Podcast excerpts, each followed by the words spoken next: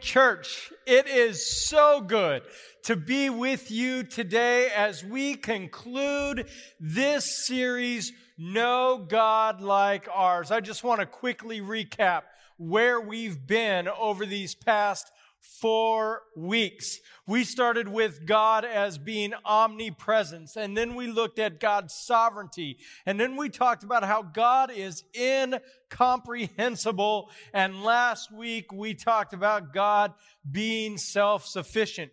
This week we conclude and we wrap up this great series with God being omnipotent omnipotent. Now, now that is uh, a word that we just kind of go, what does that even mean? And here is the definition of omnipotent. It simply means infinite power. Infinite power. I got to tell you, my daughter and I, we have uh, been watching together the entire Marvel series. It's been good for me. I was late to the Marvel game. And so I've never seen any of the Marvels before either. So her and I together are watching the Marvel series. And let me just tell you, I didn't realize when I committed to her that we would watch it together that it was 47 hours total. 47 hours of my life is going to be committed over these past few weeks to the Marvel series. Well, as I was thinking and preparing about this message about omnipotent, I thought to myself, which Marvel character really is most like to have omnipotence? Which, which Marvel character would that be? And I had a Marvel character in my head. I asked my daughter, who had a Marvel character in her head. Now, granted, we haven't seen the whole thing yet either. And so then I asked our new associate student director, Nathan, who is a huge Marvel fan, a huge Marvel buff. I said to him, Nathan, I'm preparing a message and I really need your help. Of all the characters in Marvel, which one is omnipotent? I mean, now, you would have thought that I asked him to just consider what is the best pizza in the entire world because he sat and he thought and thought and thought, and then he looked at me and he said, Well, it, it really comes down to this it's Thanos. Thanos is the one who is most like God, who is the one who wants to be omnipotent. But here's the truth. And as we talk about this, sometimes, and we've seen this as we've gone through this whole series, that we can tend to confuse, confuse the power, the attributes, the characteristic of God and either want them for ourselves or sometimes even ascribe them to someone else. The truth of the matter about omnipotence is that God alone has power over all things. God alone has power over all things. And I want you to think about this with me. Because when we think about Jesus and his work on earth, and when we think about God and the things of Scripture that we see in God, we really do see that God alone is the one who has all the power. Think about creation. In our biblical understanding of creation, God spoke it and it was. He has power to speak and things are created. We don't have that ability, right? As much as I always say when I head out to the garage door in the morning and I go to turn that door handle and I just think for the very fleeting moment, let there be a Corvette. There's never one in the garage. God speaks it and it happens. God has power over creation. We also see what Jesus has as, as he lived on this earth, right? And, and Jesus had great power. Jesus had power over creation as well. He had power over the wind and the waves. He spoke, Be still. And the wind and the waves were calm. Jesus had power over sickness and infirmities. As he said to the paralytic, Get up, take your mat, and go home. Jesus had power over the demons. as he said to the demons, Be gone, and he cast them into a lot of pigs who then threw themselves into the sea. Jesus had power over death. As he said to the widow in Nain, Arise. As he said to Lazarus at the tomb, Lazarus, come out. And he came out after being dead for four days. Yes, Jesus, God, has power over all things.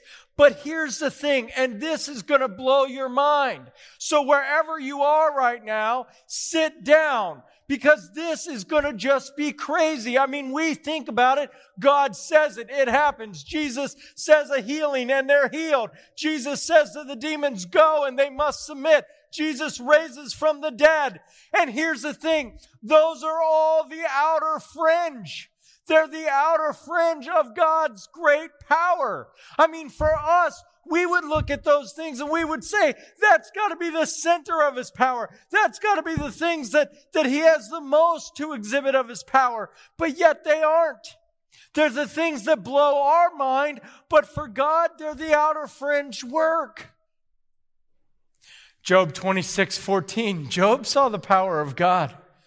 Job says, and these are but the outer fringe of his works. How faint the whisper we hear of him. Who then can understand the thunder of his power? Man, when I think about God and the reality that those are the outer fringes of, of God's power, what then would be the center of God's power? What then would be the things that, that God is saying, this is the power that I want to exert? This is the power that I want to, to have upon my people. This is the power that I want to be known for. But as we get to that, we've got to first think about what we as humans think is powerful. We oftentimes will put power for human centered power, where we look at things, we'll, we'll put it with, with physical right? Like someone who's strong, who's got who's got bulging muscles and biceps. I'll just tell you a quick story. Probably the strongest, just that that that I had seen, that I had realized. Um, I got a chance uh, quite a few years ago, probably 20 years ago now. Holy moly.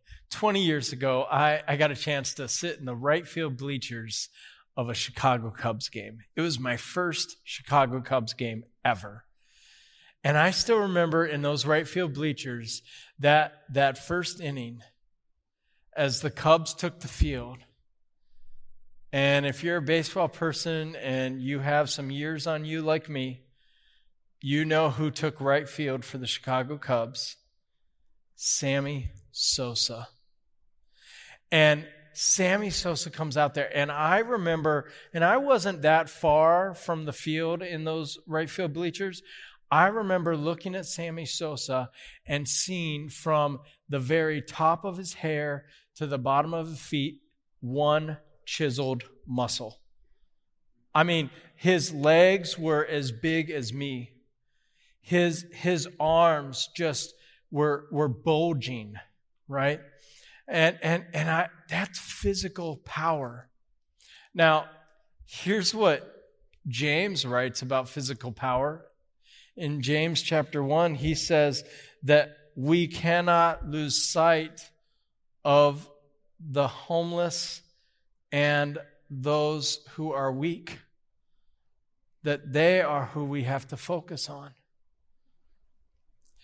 But see, we think physical power, physical strength is something that is to be desired and attained another human centered power is aesthetic beauty. Aesthetic beauty. Uh, you know, when you hear that word aesthetic beauty, we can think of people in our in our minds people that we just go, that's a beautiful person. Like that's a person who aesthetically is, is gorgeous. And, and we, we have this aesthetic beauty for them. And, and that aesthetic beauty we try to sometimes use for influence, right? We know of these things that happen occasionally to get out of tickets or to try to get into a job or try to do something where some people will use their looks in order to get favor. And yet we hear in the words of Proverbs that we should not be caught up with the beauty of a person, for that is not what is wise. The third human centered power that we oftentimes will focus on is financial power. People that have riches and wealth. And you and I know of these financial powers that, that really can speak and they can, they can just change the waves of the world. They can have an appointment with whoever they want, whenever they want. Uh, for those of us that are living here in Omaha, we live where Warren Buffett lives. We understand and know someone that has great financial power. Bill Gates, Steve Jobs while he was living. We know them. And here's what we also know that anyone who has been abundantly blessed beyond the needs of their daily needs, anyone who has been abundantly blessed beyond the needs of their daily needs, must pay attention and keep an eye out for those who have yet to receive their daily needs. Just let that sink in for a second. Those that have been abundantly blessed beyond our daily needs, meaning we have more than we need each day, we must have a care and a concern for those who have yet to receive their daily needs because they'll receive them through us. And lastly, the human centered power is charisma, right? these great orators, these great, great ways of speaking, these people that can, can almost, well, really just talk you into anything, you know? Those people that can, can get you if you're in the middle of, of a frozen tundra to get you to buy more ice, right? When you don't need it. Charisma. And yet, Proverbs also talks about to beware of the one who can speak so well with his tongue that they do not deceive you. So, when we look at these things, these are the human centered powers, but the truth of the matter is that we have been given power by God. And we're going to share, I'm going to talk in a few moments about what is the greatest power that God gives to all human beings, whether you're a Christian or not a Christian, but what is the greatest power that He gives to us. But here's the one thing we do know about the gifts and the abilities that God gives us. And that we will either dispense our power in the interest of honoring God, or we'll hoard and amplify it in the interest of mimicking omnipotence. Meaning, we either realize and recognize that God alone is the one who's omnipotent. And so, so we're going to just use our power to be a reflection of a small mirror of His power. Or we're going to hoard it. We're going to use it. We're going to amplify it, try to make it bigger than what it really is, and say, look at us. Look at me. And, and I think the way that we figure this out, the way we know, am I using this gift to honor God or am I using this gift to honor, honor myself and, and mimic God, is really where's the glory going? Where's the attention happening? Right? Is it about me? Is it about what's happening in my life? Is it about how I'm doing it? Is it about how I get to be puffed up? Or is it about really what God's doing? Is it about what God's doing in the lives of another through me? Is the attention to where God is leading, growing, and bringing people to the kingdom of God? So then, what does God use for his power? Where do we see God centered in his power? It wasn't in the same way as us as humans. He, he didn't come with physical strength. Jesus did not walk this earth and have this brawn and this brute and this physical prowess. Matter of fact, what we know is that as he was carrying his crossbeam, he stumbled and fell. And Simon the Cyrene had to come and help him not willingly, but forced. God physically needed help. He could not carry it on his own. He didn't need the physical power. Aesthetically, did he have the power of aesthetics? No. We know from Isaiah 53, it says that he had no beauty in him. He had no beauty in him. Was it then financial, wealthy? I mean, he's God, right? He had everything in heaven, and heaven he we know is paved with streets of gold. Well, we know at his circumcision that they had to go and make an offering of two turtle doves. And when you look back in Lamentations, I believe 22, you see that that was the offering for the very poor. Jesus had no money. Charisma? I mean, he spoke, people followed. But yet, when he stood on trial and Pilate said to him, What do you have to say for yourself? Jesus chose silence over charisma. Jesus chose silence over charisma. Jesus did not have the same human centered powers that we have. He could have, but he chose not to. Instead, Jesus chose and exemplifies the greatest power that God has the power of love. What? Love. Jesus chose the greatest power, which is the power of love. What does that mean? That means that the power that Jesus has is that he lived a life of love for you and for me. That he walked on this earth to love people, to love those in the margins, to love those who were told they were outsiders, to love those that no one else would. And here is God Almighty who has all the power in the world, and his greatest power was to love, to speak to those who were the unspeakable to touch those who were unclean, to give attention and care to the little children who were not to be seen nor heard.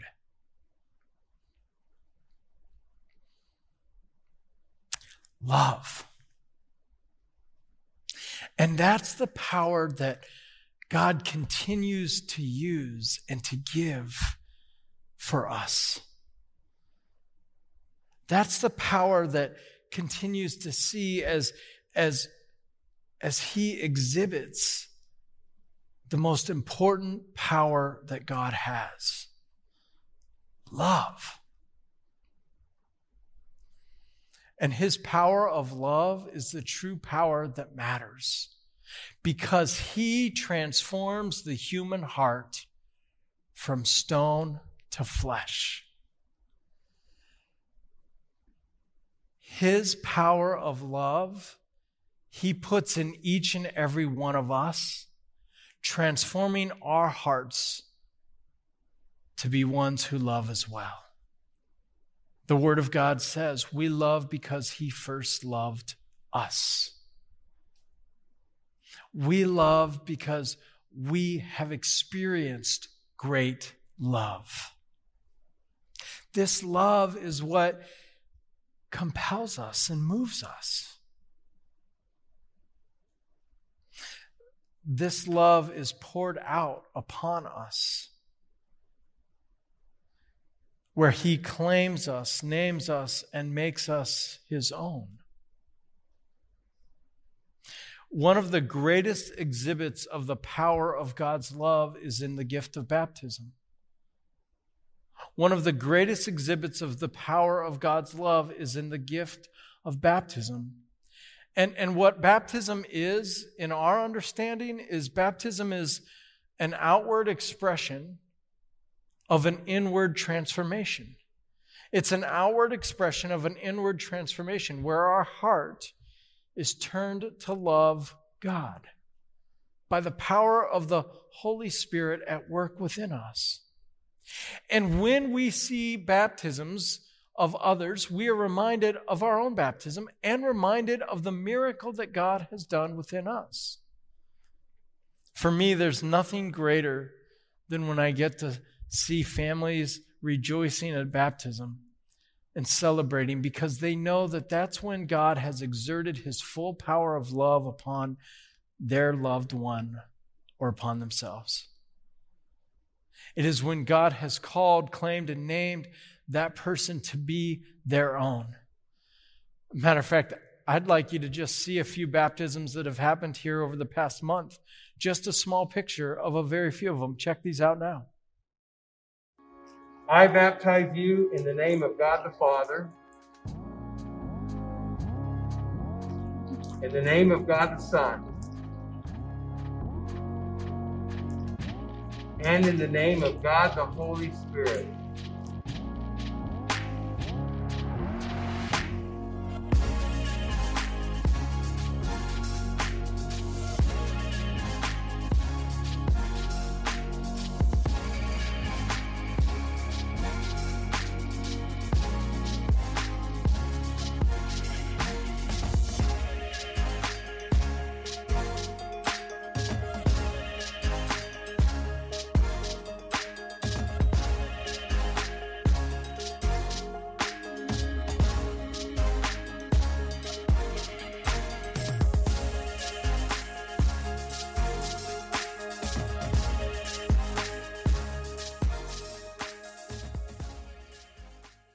There is nothing more awesome than watching a baptism because I am reminded of my very own baptism. And I am reminded where, where, where God has called and claimed and made me his very own as well. And then I'm reminded of watching and being at my children's baptism and I'm reminded of all the other baptisms I've seen and all the other joys that I've had to watch the power of God's love at work in the lives of his people.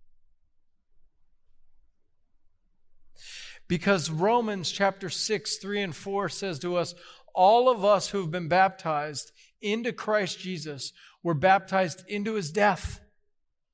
We were buried with him by baptism into his death, in order that just as Christ was raised from the dead by the glory of the Father, we too would walk, transformation, walk in newness of life.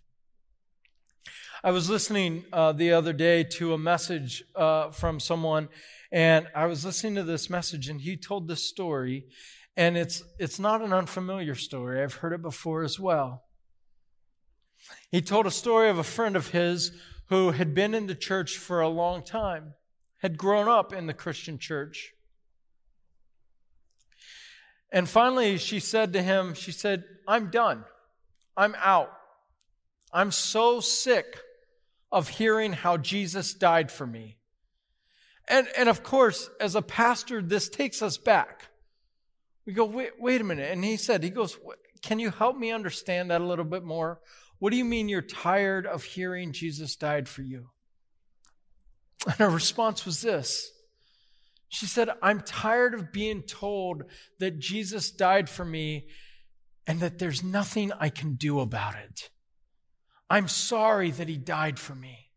I'm sorry that I put him there. You see, I think sometimes as Christians, we hear about the death of God and we think that that is a punishment. That that's something that we should have shame and guilt about. But Jesus going to the cross, as we read in Romans chapter 6, that that was a pure sign of love. That was an exertion of the power of the love of God. And in baptism, He unites us with Jesus in a death like His. And what does that mean? That means that love wins.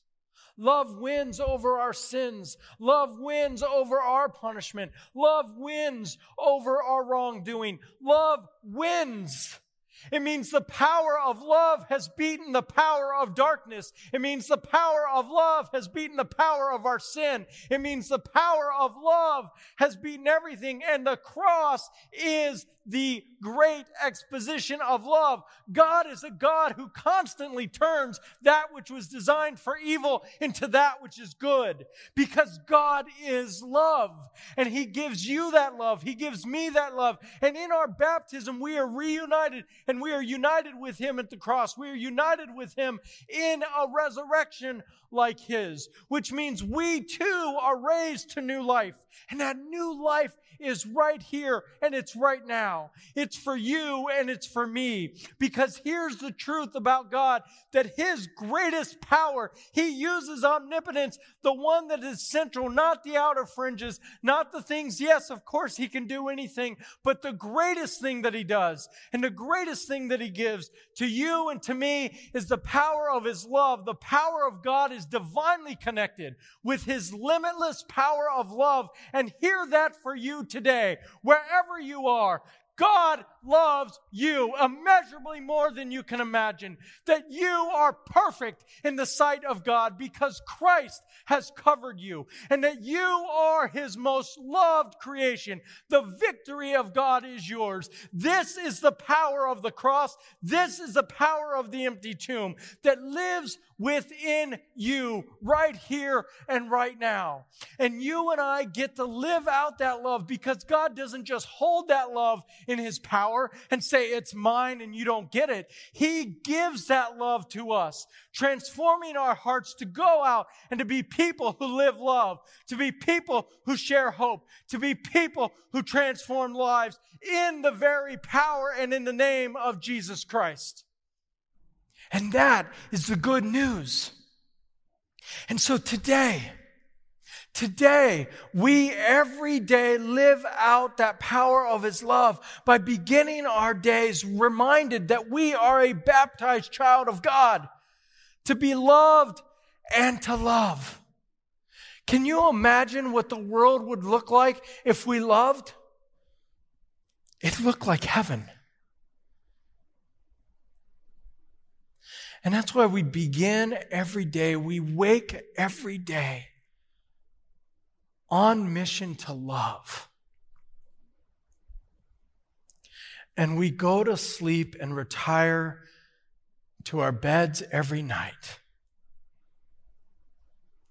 at peace to know that no matter what happened through the day, God's love is still there and that love begins a new day tomorrow. And so we get the love. Because as God's truly loved people, where his omnipotent love reigns, we are reminded because of that great love that when we get to see this God of all power and all might, that He will envelop us envelop us in the divine hug